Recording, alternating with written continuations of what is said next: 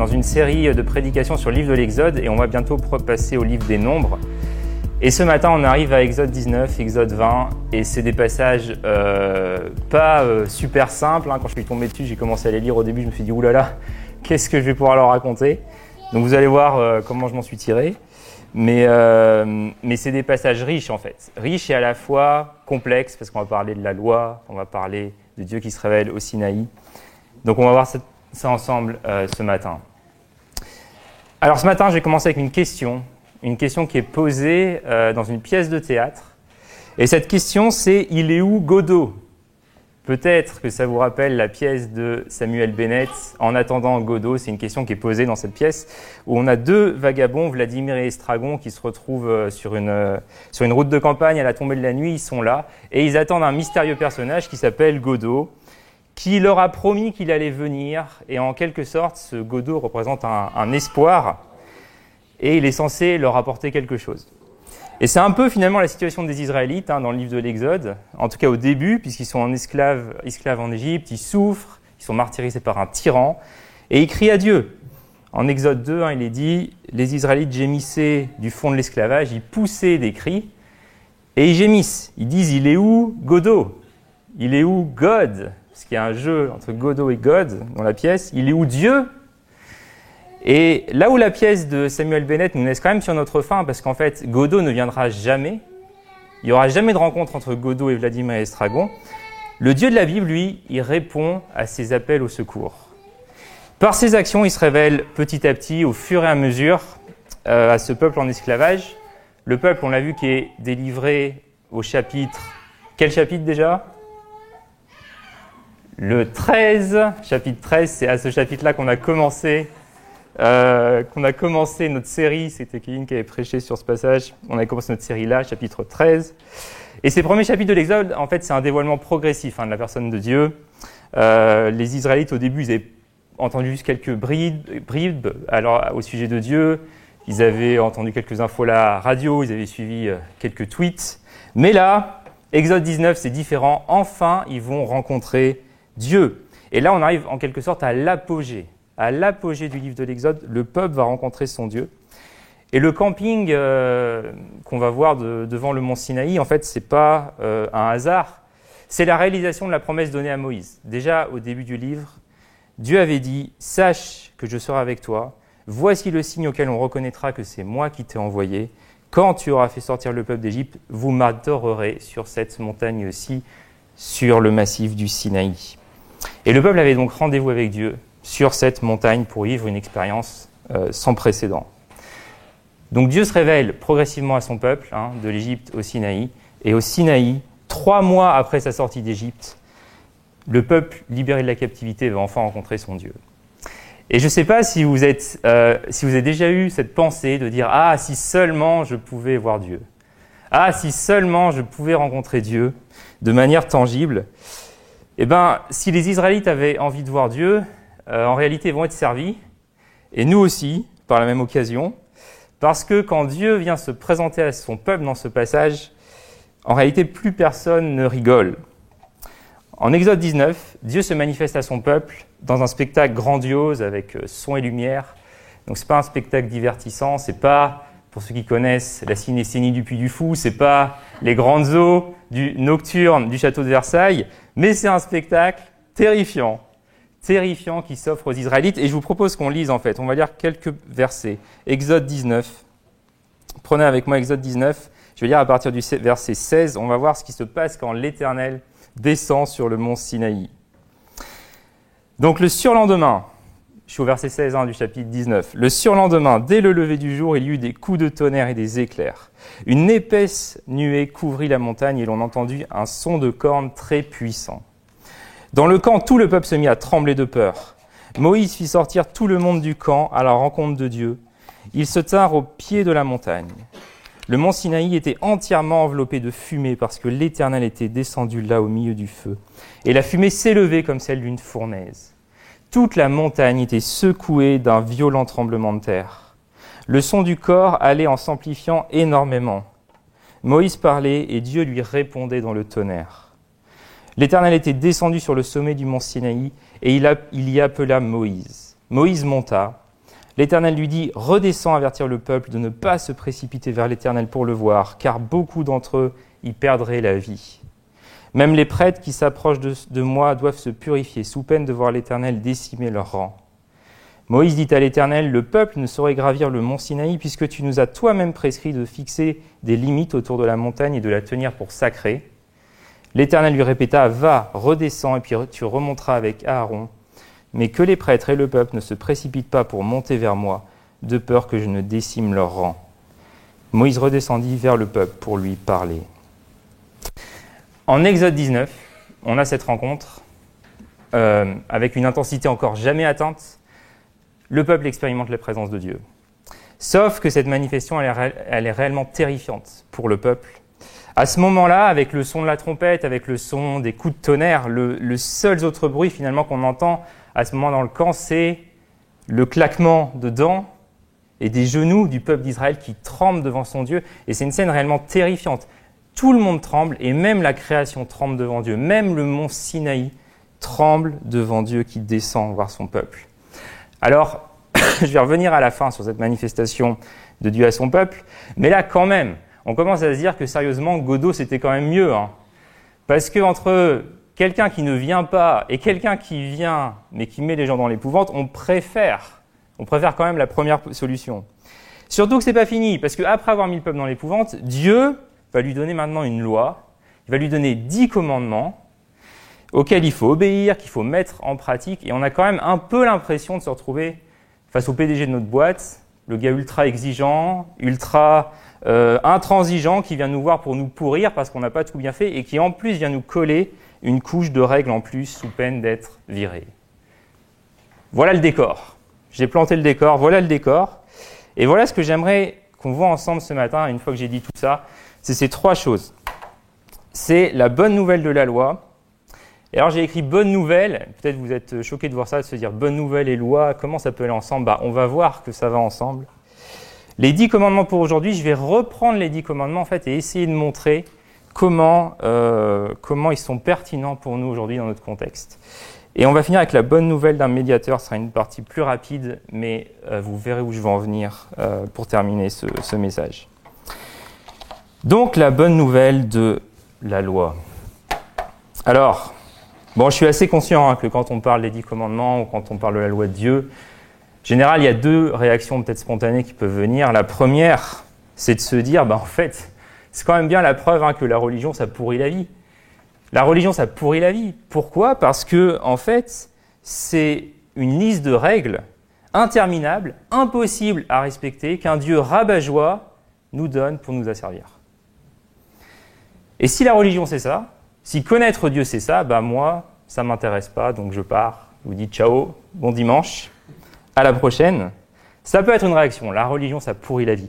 Et peut-être la deuxième réaction qui peut-être est la vôtre hein, ce matin, c'est un sentiment croissant de découragement, un sentiment croissant de culpabilité. Parce que vous lisez cette loi, vous lisez ces commandements de Dieu et vous vous dites, j'aimerais tellement, j'aimerais tellement y arriver. Mais quand on a un minimum de vécu, quand on a un minimum de lucidité, en fait, on sait bien, on se rend compte que le problème, c'est qu'on n'y arrive pas. Et quand je lis cette liste, quand je vois toutes ces règles, je me rends compte que j'y arrive pas et ça, ça me décourage. C'est juste décourageant. Et ce matin, ce que j'aimerais vous montrer, c'est que la Bible, en fait, elle nous donne la preuve qu'aucune de ces pensées n'a un fondement biblique.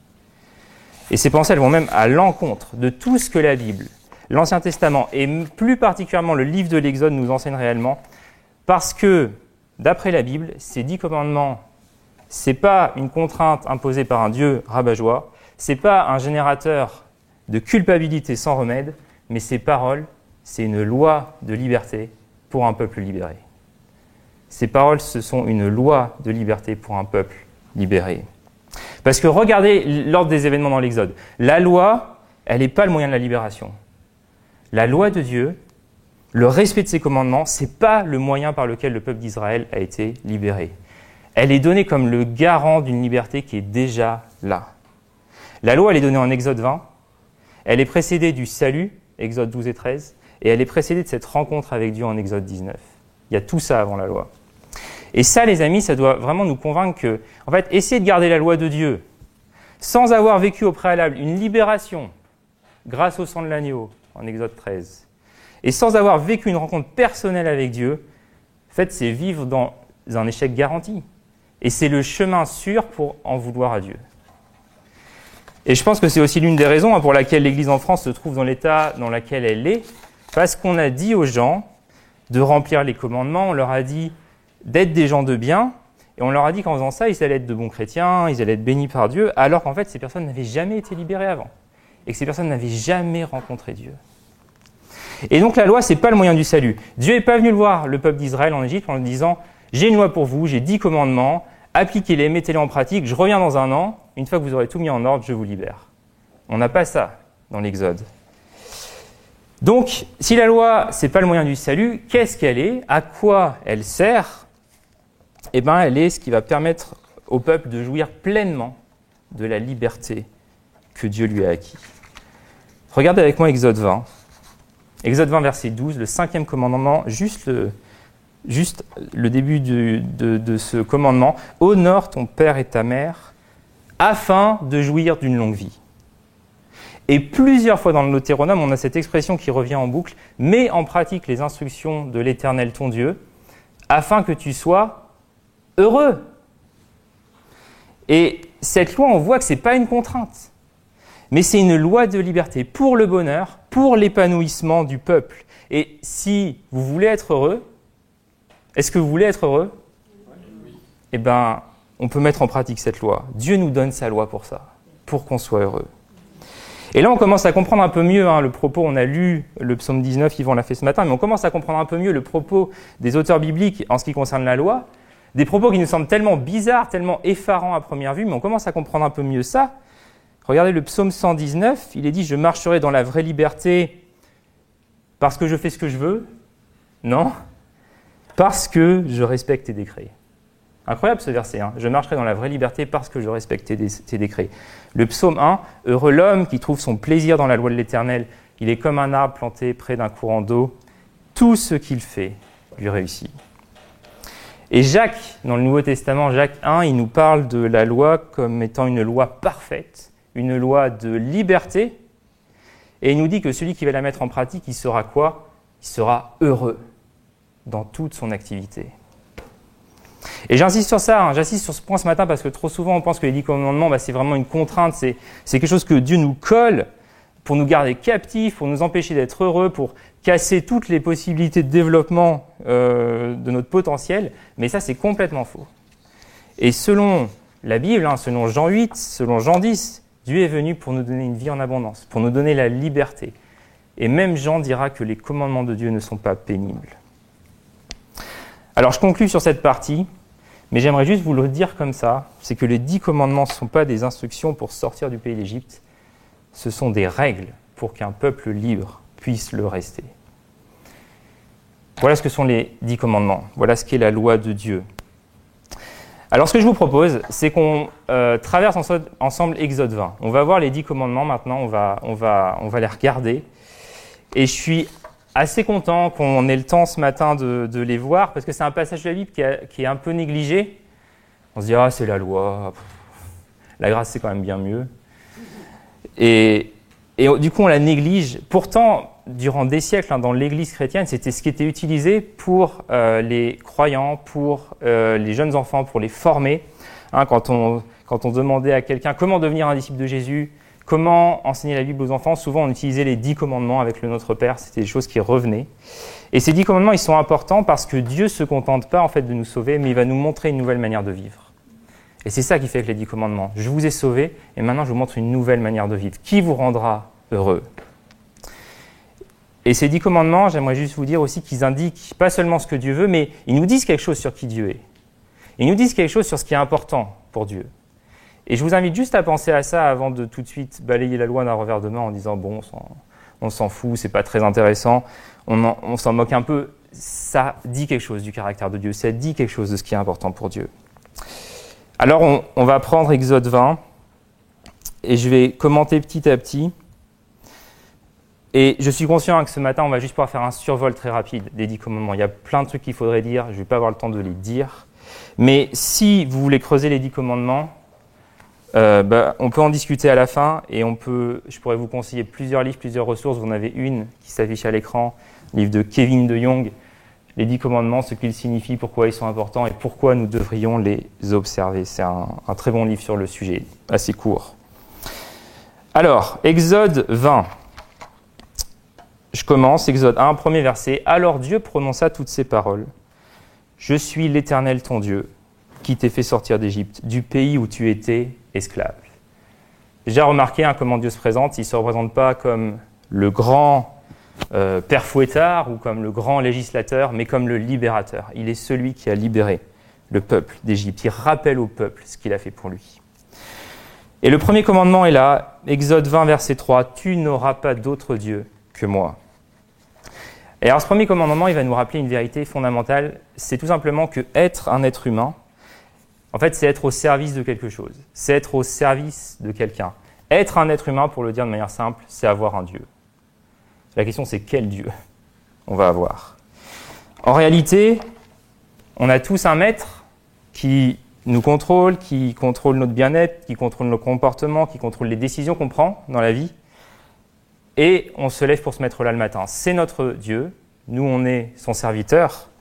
Et ce Dieu, il peut prendre plusieurs noms. Ça peut être le travail, ça peut être l'argent, ça peut être une personne, un parent, un conjoint, un ami, un enfant.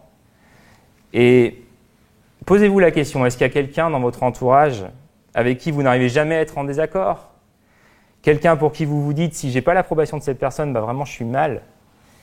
Quelqu'un pour qui vous prenez des décisions dans le but de lui plaire, d'être apprécié par lui. Si c'est le cas, cette personne, en fait, c'est votre Dieu. Et ce que j'essaie tout simplement de vous dire, c'est qu'on a tous un Dieu. On a tous un maître pour lequel on va vivre au quotidien. Même si vous vous dites, moi, je suis indépendant, moi, je suis autonome, moi, j'ai besoin de personne, en fait, on vit pour un idéal d'autonomie. C'est ça qu'on est en train de dire. On vit pour un idéal euh, d'indépendance. Et toutes les décisions qu'on prend sont prises en fonction de cet idéal-ci. Et donc la vraie question, c'est pas est-ce que je vais vivre sans Dieu ni maître, mais c'est pour quel Dieu je vais vivre. Est-ce que je vais vivre pour un mauvais Dieu, pour un mauvais maître, ou est-ce que je vais vivre pour le Dieu de la Bible qui, lui, peut me garantir une liberté authentique? Et en réalité, ce premier commandement, il fait quoi? Il nous protège des idoles. Il nous protège des faux dieux qui nous aliènent et qui nous rendent esclaves. Dieu a sauvé l'Israël, Israël de l'esclavage, et c'est pas pour qu'Israël retombe en esclavage, mais il l'a sauvé pour qu'il l'adore lui et qu'ils n'adorent pas un autre Dieu. Et concrètement, les amis, j'ai juste envie de vous demander par rapport à ce premier commandement, Quelques questions. Dans notre quotidien, par exemple, qui est-ce que nous louons? Peut-être que vous complimentez vos enfants, votre mari, votre femme, euh, vos parents, et c'est très bien, c'est très bien, mais qui reçoit nos louanges les plus profondes? Sur qui est-ce qu'on compte? Vers quoi est-ce qu'on se tourne pour trouver une raison d'être, pour trouver de la joie? Qui est celui qu'on remercie? Et je vous pose ces questions parce qu'elles nous aident à déceler qui sont les véritables dieux dans nos vies, parce que celui que nous louons, sur lequel nous comptons, que nous invoquons et que nous remercions, c'est celui que nous adorons. Ça, c'est le premier commandement. Tu n'auras pas d'autre Dieu que moi. Et il y a le second qui lui fait suite, les versets 4 à 6 qu'on peut lire ensemble. Exode 20, Tu ne te feras pas d'idole, ni de représentation quelconque de ce qui se trouve en haut dans le ciel, d'ici bas sur la terre ou dans les eaux plus bas que la terre. Tu ne te prosterneras pas devant de telles idoles et tu ne leur rendras pas de culte, car moi, l'Éternel, ton Dieu, je suis un Dieu qui ne tolère aucun rival. Je punis les fils pour la faute de leur père jusqu'à la troisième, voire la quatrième génération de ceux qui me haïssent, mais j'agis avec amour jusqu'à la millième génération envers ceux qui m'aiment et qui obéissent à mes commandements. Le premier commandement, il va nous éviter d'adorer euh, le mauvais Dieu. Le deuxième commandement, lui, va nous éviter d'adorer Dieu de la mauvaise façon. Et je vous le dis tout de suite, hein, ce deuxième commandement, il n'a pas pour but euh, d'interdire l'art ou d'interdire la peinture. C'est pas ça qui est en vue ici. Dieu avait lui-même d'ailleurs un président dans le tabernacle à la construction, et dans le tabernacle, il y avait des anges, des palmiers qui étaient représentés, il y avait des chérubins même sur l'arche de l'Alliance. Donc Dieu, il n'est certainement pas contre les arts, contre la beauté, euh, mais par contre, ce que ce commandement interdit, c'est plutôt le fait en fait de conférer à un objet une, une, efficacité spirituelle, de donner à un objet une efficacité spirituelle, comme si un objet pouvait nous, nous rapprocher de Dieu, pouvez le représenter, vous pouvez nous permettre d'établir une communion avec lui. Euh, dans votre esprit, vous avez peut-être l'image d'un vieillard entouré par des anges en couche pampers qui, qui flottent dans les nuages. Et en fait, on a cette image-là en tête et on a quand même du mal à s'en défaire. Elle est là. Et, et on a coincé Dieu dans cette image. Et le deuxième commandement, il vient nous exercer à gommer toutes les représentations qu'on a à avoir qui viennent parasiter en fait notre image de Dieu, l'image qu'on peut se faire de Dieu. Il vient nous aider à voir plus large et à pas enfermer Dieu dans une identité, dans une définition, parce qu'on est tous menacés hein, de fixer l'identité de Dieu dans quelque chose. Parfois, on, chante des chants, on l'a fait ce matin. Moi, je trouve ça très bien. Hein. On parle de Dieu qui nous enlace, Dieu qui court vers nous comme il court vers le Fils prodigue. Et il n'y a aucun souci avec ça, parce que c'est des images complètement bibliques. Mais si pour nous Dieu c'est ça, si on l'a fixé dans notre imagination et que Dieu c'est que ça, là ça peut être problématique. Parce que Dieu est ça, mais il n'est pas que ça. Il est plus que ça. Et donc attention, attention à ça, qu'on puisse être attentif dans nos pensées sur ça. Et si je peux juste vous dire un dernier mot sur ce commandement, c'est qu'on n'a pas besoin de se faire euh, des images de Dieu parce qu'il les a déjà créées. Et ces images, Jésus est l'image parfaite, et puis c'est nous aussi. C'est nous, selon Genèse 1, c'est nous qui sommes les statues choisis par Dieu, créés à son image, à sa ressemblance, pour montrer ce à quoi Dieu ressemble. Et celui qui le fait pleinement, bien sûr, c'est Jésus. Mais on voit qu'en fait, l'idolâtrie, c'est, elle est grave. Elle est grave parce qu'elle ôte à l'être humain la dignité de représenter Dieu. C'est notre dignité. On est fait à l'image de Dieu. Et elle rabaisse Dieu l'idolâtrie du coup, le fait de faire des images. Alors j'avance. Le verset 7, troisième commandement, tu n'utiliseras pas le nom de l'Éternel ton Dieu pour tromper, car l'Éternel ne laisse pas impuni euh, celui qui utilise son nom pour tromper. Dans ce commandement, c'est quoi l'idée? L'idée, c'est de ne pas exploiter le nom de Dieu euh, pour tromper, c'est de ne pas employer le nom de Dieu pour notre propre avantage, pour appuyer notre propre projet ou pour justifier nos actions. Et c'est important, vraiment c'est important ce que je dis maintenant, il faut qu'on soit conscient qu'utiliser le nom de Dieu pour faire avancer nos projets, c'est une manière grave en fait hein, d'enfreindre le troisième commandement. Et c'est pour ça que je vous invite à faire très attention au discours du style, bon, les fameux Dieu m'a dit, Dieu m'a dit que, ou encore pire, Dieu m'a dit que tu dois faire ci ou que tu dois faire ça. Mais attention parce que derrière ces discours pieux, parfois il y a la, la volonté de faire avancer nos propres, projets finalement, de suivre nos propres idoles. Et comprenez-moi bien, je ne suis pas en train de dire que Dieu ne peut pas fortement parler à quelqu'un aujourd'hui, mais je dis qu'on doit faire très attention à ne pas apposer le nom de Dieu à nos plans simplement parce qu'on est fortement convaincu de nos idées. Vous avez l'idée? C'est vraiment de faire attention à ne pas apposer le nom de Dieu à nos plans juste parce qu'on est convaincu fortement de nos idées. Ça, malheureusement, c'est arrivé, ça arrive dans nos milieux chrétiens. On appose le nom de Dieu à nos idées, on dit Dieu est avec nous, en fait, il est avec notre projet. C'est surtout ça la réalité. Donc, ne blaguons pas avec ça, les amis, c'est très sérieux. On ne peut pas enfermer Dieu dans ce qu'on dit. Et donc, si, vous avez à cœur d'amener une parole prophétique à quelqu'un, si vous avez à cœur de donner quelque chose de la part de Dieu à quelqu'un ou de le faire à Fireplace, faites-le, carrément. Moi, je vous encourage à le faire. Et, juste, pensons à le faire de la bonne manière. Pas en disant, en sortant les grands euh, Dieu m'a dit, ainsi parle l'Éternel. Il n'y a pas besoin de ça. Il n'y a vraiment pas besoin de ça. Juste avec humilité. Voilà ce que j'ai sur mon cœur. Voilà ce qui me semble que le Seigneur veut nous dire. Et quand on fait ça, on n'enfreint pas le troisième commandement. Et puis simplement, on obéit à, à la pratique de la prophétie dans l'Église, dans le Nouveau Testament. Voilà, en tout cas, ce troisième commandement, je trouve qu'il a une réelle actualité aussi, hein, parce que on est dans une époque où la personne de Dieu, elle est, elle est quand même récupérée de tous bords. Alors parfois par euh, malheureusement des islamistes, terroristes, enfin des terroristes islamistes, ou encore par des hommes politiques. Alors en France, ça n'existe pas trop, mais vous avez dans certains pays, euh, les États-Unis, le Brésil, ces choses-là existent. Dieu est récupéré. Il y a de la récup qui est faite sur Dieu. Et c'est ça qu'il ne faut pas faire d'après le troisième commandement. Ne pas utiliser le nom de Dieu pour nuire ou pour manipuler notre prochain. Et si on était dans une société où Dieu avait la cote, on le ferait encore plus que ce qu'on que ce le fait aujourd'hui. Alors, le quatrième commandement, ça va, vous êtes encore vivant? On avance petit à petit. Je vais accélérer à un moment donné, euh, parce que là, on n'arrive qu'au quatrième. Vous vous dites, oh là là, on est encore là à 14 heures. Vous inquiétez pas, j'ai timé, on va y arriver. Ça va va pas excéder un temps insupportable. Voilà, on va y arriver. Donc le quatrième commandement, Exode 20, versets 8 à 11. Pense à observer le jour du sabbat et fais-en un jour consacré à l'Éternel. Tu travailleras six jours pour faire tout ce que tu as à faire, mais le septième jour est le jour du repos consacré à l'Éternel ton Dieu. Tu ne feras aucun travail ce jour-là, ni ton fils, ni toi, pardon, ni ton fils, ni ta fille, ni ton serviteur, ni ta servante, ni ton bétail, ni l'étranger qui réside chez toi, car en six jours l'Éternel a fait le ciel, la terre, la mer et tout ce qui s'y trouve. Mais le septième jour il s'est reposé. C'est pourquoi l'Éternel a béni le jour du sabbat et il en a fait un jour qui lui est consacré. Je vais aller à l'essentiel sur ce commandement parce qu'en réalité il y aurait plein de choses à dire. Jésus parle du sabbat dans les évangiles et il nous dit que l'homme n'a pas été fait pour le sabbat, mais que c'est le sabbat qui a été fait pour l'homme. Et ça, qu'est-ce que ça veut dire? Ça veut dire qu'il ne faut pas voir le sabbat comme quelque chose de catégorique, comme quelque chose de dogmatique, du style tu t'arrêteras un jour sur sept parce que c'est comme ça. Mais en réalité, le fait de s'arrêter un jour sur sept, on doit voir ça comme un don en fait, comme un cadeau que Dieu nous fait pour nous protéger souvent de notre propre folie.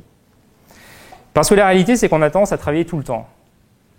Alors peut-être pas tout le monde, mais on peut avoir cette tendance-là à travailler tout le temps à cause de l'angoisse du lendemain. On se dit qu'il faut qu'on gagne plus de sous parce qu'on en a besoin. On se dit que si je travaille pas aujourd'hui, bah, je vais devoir travailler le double demain. Donc autant travailler aujourd'hui. Et Dieu sait que bien souvent, on ne s'arrêtera pas et on ne va pas se reposer à moins qu'il nous dise de le faire. Pourtant, est-ce que vous n'aimeriez pas avoir une journée par semaine, une journée sur sept, où vous pouvez dire non à plusieurs des obligations qui vous pressent au quotidien? Est-ce que ça ne serait pas génial? Si entendu oui, c'est ça? Ah, même trois. Oui, oui, bah, je suis d'accord. Est-ce que ne serait pas génial d'avoir, allez, au moins un jour de liberté? Où on entre dans cette logique, on se déconnecte du travail pour connecté à Dieu, connecté à nos amis, connecté à notre famille. Pas que ce jour-ci, mais particulièrement ce jour-ci. Et je trouve que c'est génial d'avoir un jour, un jour dans nos semaines où euh, on peut avoir une île de je peux dans un océan de je dois. Ça marche quand même comme ça. Il y a beaucoup de je dois, je dois. Bah, avoir un moment où on se dit je peux. Un jour où je fais des activités qui me font plaisir, mais pas que parce que le sabbat, c'est pas juste euh, voilà, on fait une frénésie de loisirs, mais il y a aussi l'idée de consacrer du temps à Dieu. Il y a aussi l'idée de se connecter particulièrement avec Dieu. Et ce qui est remarquable hein, quand on consacre du temps à Dieu, c'est qu'assez vite, on va se rendre compte que c'est Dieu finalement qui nous en consacre. C'est comme le culte. On vient le dimanche matin, on a l'impression qu'on vient pour rendre un culte à Dieu, et c'est vrai, on fait ça.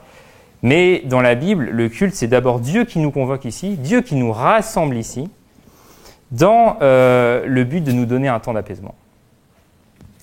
Et si vous choisissez de prendre le dimanche hein, comme jour de repos, je vous invite à vivre les moments de culte, je vous invite à vivre ces temps qu'on passe ensemble comme des temps d'apaisement, où on peut penser à autre chose, où on sort du tumulte, où on sort du boulot, où euh, on vit ça comme étant quelque chose qui nous est donné, comme un cadeau, un cadeau que Dieu nous fait. Et en préparant ce message, il m'est revenu une histoire que racontait euh, le pasteur Antoine Nouy. Il disait qu'aux États-Unis, lors de la conquête de l'Ouest, il y avait deux caravanes qui, partaient du même endroit, même destination, qui allaient, euh, qui allaient, pour, euh, qui allaient dans une destination à l'Ouest pour conquérir l'Ouest des États-Unis. Et donc il y a une caravane qui avait dit, bah, nous on donne tout, quoi. on roule 7 jours sur 7, autant qu'on peut pour arriver à destination le plus vite possible. Et l'autre caravane, euh, qui partait du même endroit, comportait de nombreux chrétiens, eux avaient fait le choix de s'arrêter un jour sur sept, de se dire un jour sur sept, on ne va pas rouler, on va se reposer. Donc pendant que les uns étaient arrêtés, bah, les autres, ils avançaient, hein, 25, 30 km de plus, bien sûr, ils prenaient de l'avance. C'est pas le lièvre et la tortue hein, que je vous raconte, mais il y avait 4 5000 km à faire, c'est quand même une distance assez euh, considérable. Et au bout d'un moment, ce qui s'est passé, c'est que les uns ont commencé à fatiguer, ils ont eu du mal à avancer et finalement les autres les ont rattrapés et ils sont même arrivés à destination avant eux. Et je trouve l'histoire assez intéressante parce qu'elle montre qu'on n'est pas des machines et qu'avoir un mode de vie où finalement on est censé ça flux tendu, bah, ça peut passer, hein, pour un moment ça peut fonctionner, mais au bout du compte, à un moment donné, ça va casser. À un moment donné, on risque d'en payer les conséquences. Alors, le cinquième commandement, Exode 20, verset 12, on a ce commandement qui parle vis-à-vis de notre attitude euh, concernant nos parents. Honore ton père et ta mère afin de jouir d'une longue vie dans le pays que l'Éternel ton Dieu te donne. En hébreu, hein, c'est l'idée de donner du poids. On donne du poids à son père, à sa mère. Alors ça ne nous parle peut-être pas trop en français, donner du poids. Mais on a une expression, ne pas traiter à la légère. On peut comprendre l'idée, ne pas traiter à la légère ses parents. Et je trouve ce commandement assez interpellant pour nous dans notre, dans notre société, parce que dans la plupart des pays occidentaux, le problème qu'on a, c'est pas vraiment l'obéissance aveugle à nos parents, c'est pas vraiment l'obéissance viscérale hein, à nos parents, c'est plutôt une sorte de mépris parfois vis-à-vis -vis des générations qui nous ont précédés. On sait mieux qu'eux, on est meilleur qu'eux, et peut-être que c'est vrai, peut-être qu'effectivement on sait plus de choses qu'eux, peut-être qu'on est meilleur, entre guillemets, qu'eux, Peut-être que nos parents été des gens profondément imparfaits, encore plus que nous, mais pourtant, le cinquième commandement nous appelle à les honorer.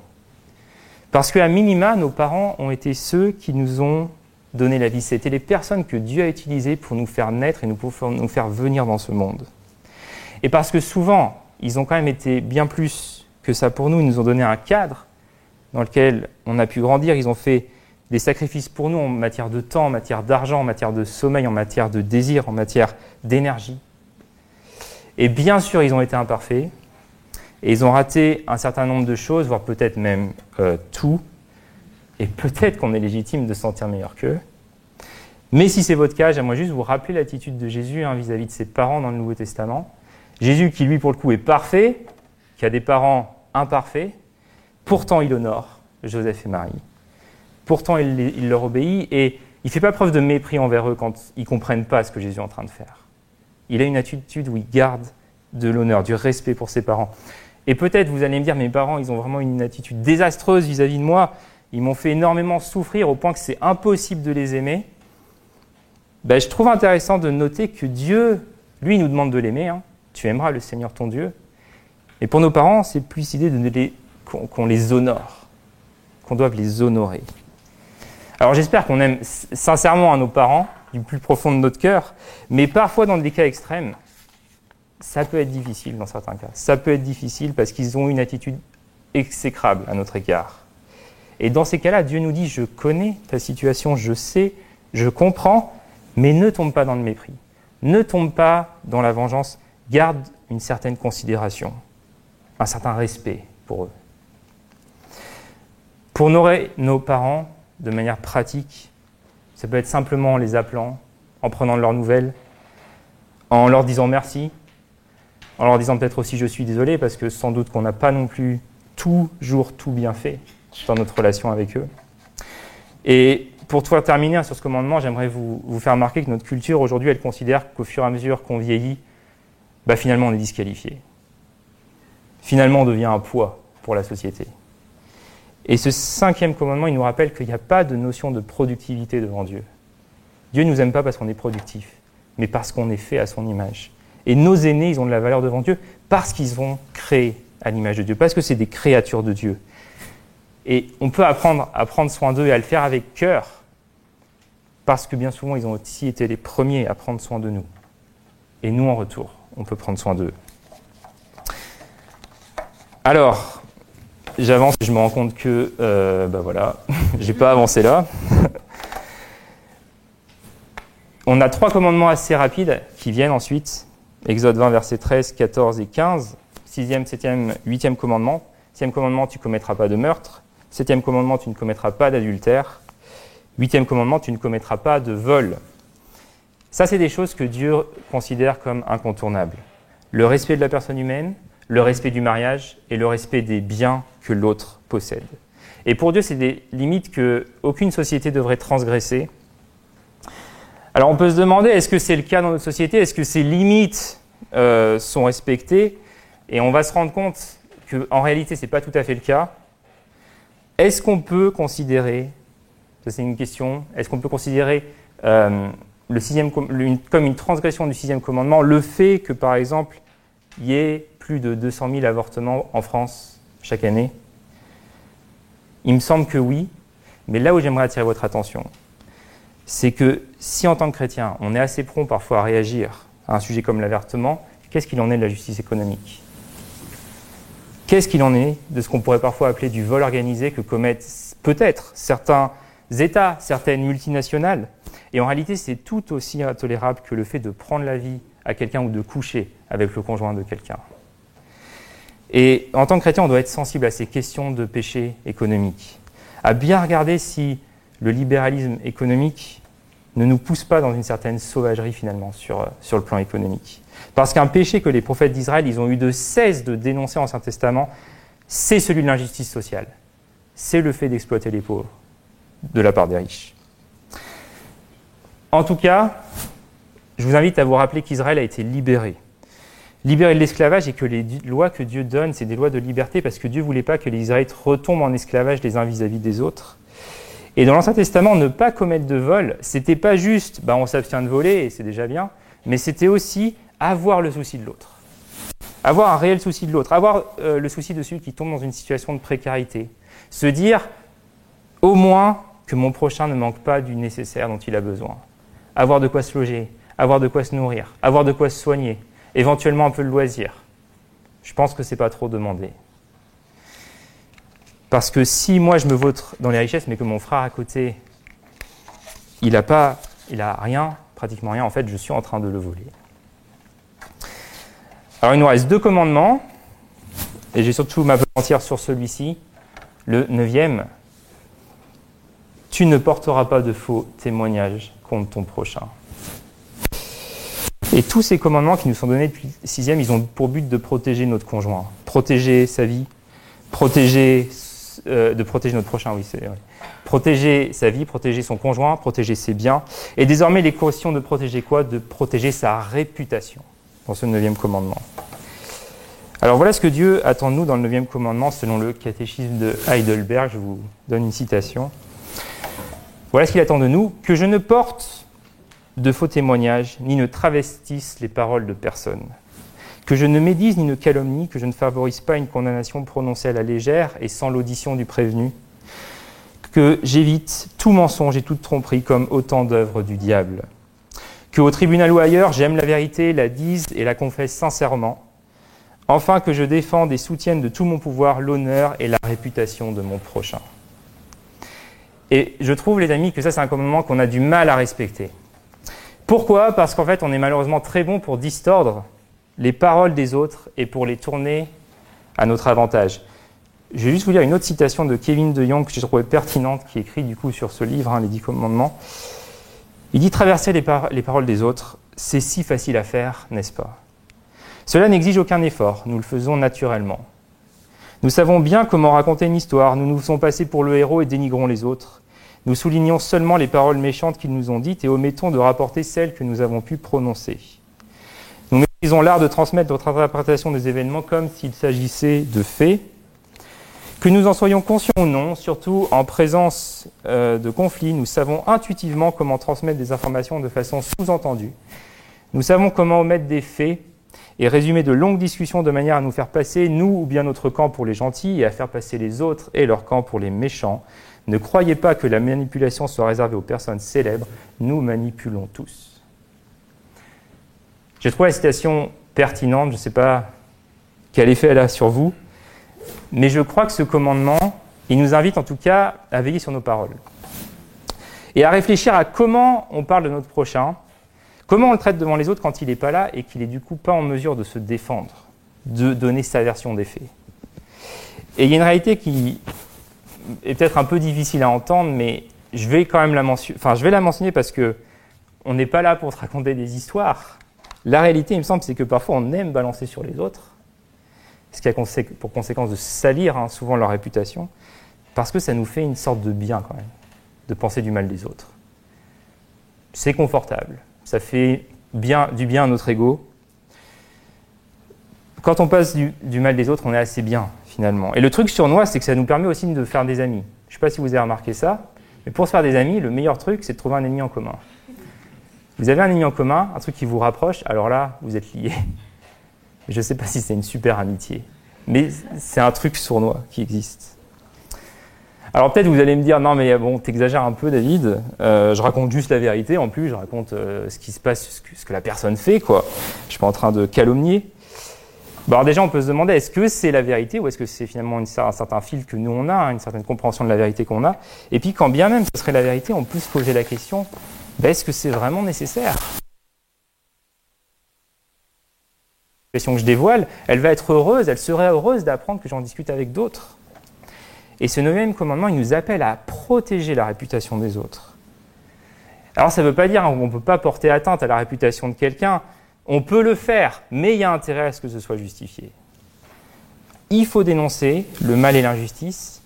Mais ce qui se passe, c'est que dans le faux témoignage, en fait, on qualifie de noir ce qui est simplement gris foncé ou gris clair.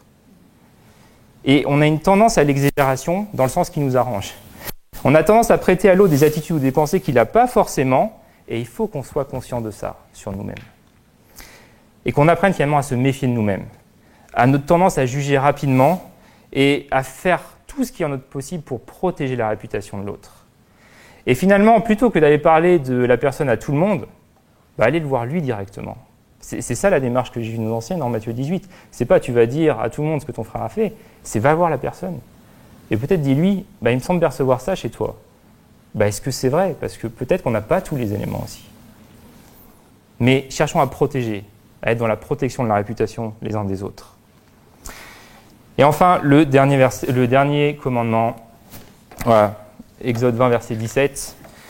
Tu ne convoiteras pas la maison de ton prochain, tu ne convoiteras pas la femme de ton prochain, ni son serviteur, ni sa servante, ni son bœuf, ni son âne, ni rien qui appartienne à ton prochain. Bon, on peut trouver ça un peu bizarre, hein, les dix commandements, ils commencent avec un idéal très noble, tu n'auras pas d'autre Dieu devant ma face. Et puis ça termine avec un truc du style, euh, bon, arrête de regarder cette âne, quoi. Donc on se dit, voilà, c'est un peu terre à terre pour terminer. Mais en réalité, les deux sont liés quand on y prête attention. C'est comme si Dieu nous disait, finalement, je suis tout ce dont vous avez besoin. Ne vous tournez pas vers les idoles. Ne vous tournez pas vers euh, cette personne, vers cet endroit, vers cet objet, vers cette chose, vers vous-même. Ne croyez pas que vous allez trouver le bonheur dans ces choses. Parce qu'en réalité, finalement, c'est dans le face-à-face avec Dieu qu'on va trouver notre bonheur et que notre convoitise aussi trouvera son extinction. Et laissez-moi juste vous dire, pour terminer sur les dix commandements, que la convoitise, ça provient aussi, ça peut provenir en tout cas d'une angoisse. C'est la peur, hein, la peur de manquer, la peur euh, d'avoir moins demain que ce qu'on a aujourd'hui, la peur de ne pas avoir épuisé le champ des possibles en ayant ceci ou en ayant cela, et ça provient d'une angoisse. Mais si on a confiance en Dieu dans le sens qu'il pourvoira à tous nos besoins, alors cette convoitise pourra s'éteindre. Alors juste une conclusion sur les dix commandements, et puis je termine avec la dernière partie en quelques minutes. C'est que aujourd'hui dans notre société, quand on regarde bien, on aime l'éthique de valeur. C'est-à-dire qu'on aime le fait d'avoir des bonnes, des bonnes intentions, de se comporter avec amour, ça, il n'y a pas de problème. C'est génial de se comporter avec amour, tout le monde le valorise. Mais on rejette la morale, on rejette les règles. Par exemple, oui, on veut que les gens s'aiment, mais non, le cadre du mariage, oh là là, c'est quand même contraignant. Et je vous invite en fait à prendre garde à ça parce que nous, ça nous influence aussi, aussi en tant que chrétiens. On peut vite entrer dans une logique de se dire que oui, on veut aimer Dieu, oui, on veut aimer notre prochain, mais bon, se conformer à ce que Dieu nous demande réellement, ça, bof. Et on a besoin des deux en fait. On a besoin du cœur et du cadre. On a besoin du libérateur qui nous sauve, qui nous donne un cœur nouveau, et on a besoin du roi qui nous donne les règles de son royaume. On a besoin des, dieux, des deux. Comme un enfant. Comme un enfant pour grandir, il a besoin de cet amour, d'être encouragé, mais aussi parfois d'avoir un cadre pour lui permettre de discerner à terme ce qui est le bien, le mal. Et comme je vous l'ai dit, je termine avec la bonne nouvelle d'un médiateur. Regardez juste avec moi Exode 20, versets 18 à 21. On va lire quelques versets et je vais les commenter rapidement. Mais il dit Tout le peuple entendait le tonnerre et le son du corps et voyait les éclairs et la fumée qui enveloppaient la montagne. À ce spectacle, ils se mirent tous à trembler de peur et ils se tarent à distance. Ils dirent à Moïse, Parle-nous toi-même et nous t'obéirons, mais que Dieu ne nous parle pas directement, pour que nous ne mourions pas. Moïse répondit, N'ayez pas peur, si Dieu est venu ainsi, c'est pour vous mettre à l'épreuve, et pour que vous le craigniez afin de ne pas pécher. Le peuple restait à distance. Moïse seul s'approcha de l'épaisse nuée dans laquelle Dieu se tenait. Et comme je l'ai dit au début, Dieu se manifeste au Sinaï et c'est un moment vraiment effrayant. Les éléments se déchaînent et le peuple tremble de Dieu, de, peur devant son Dieu.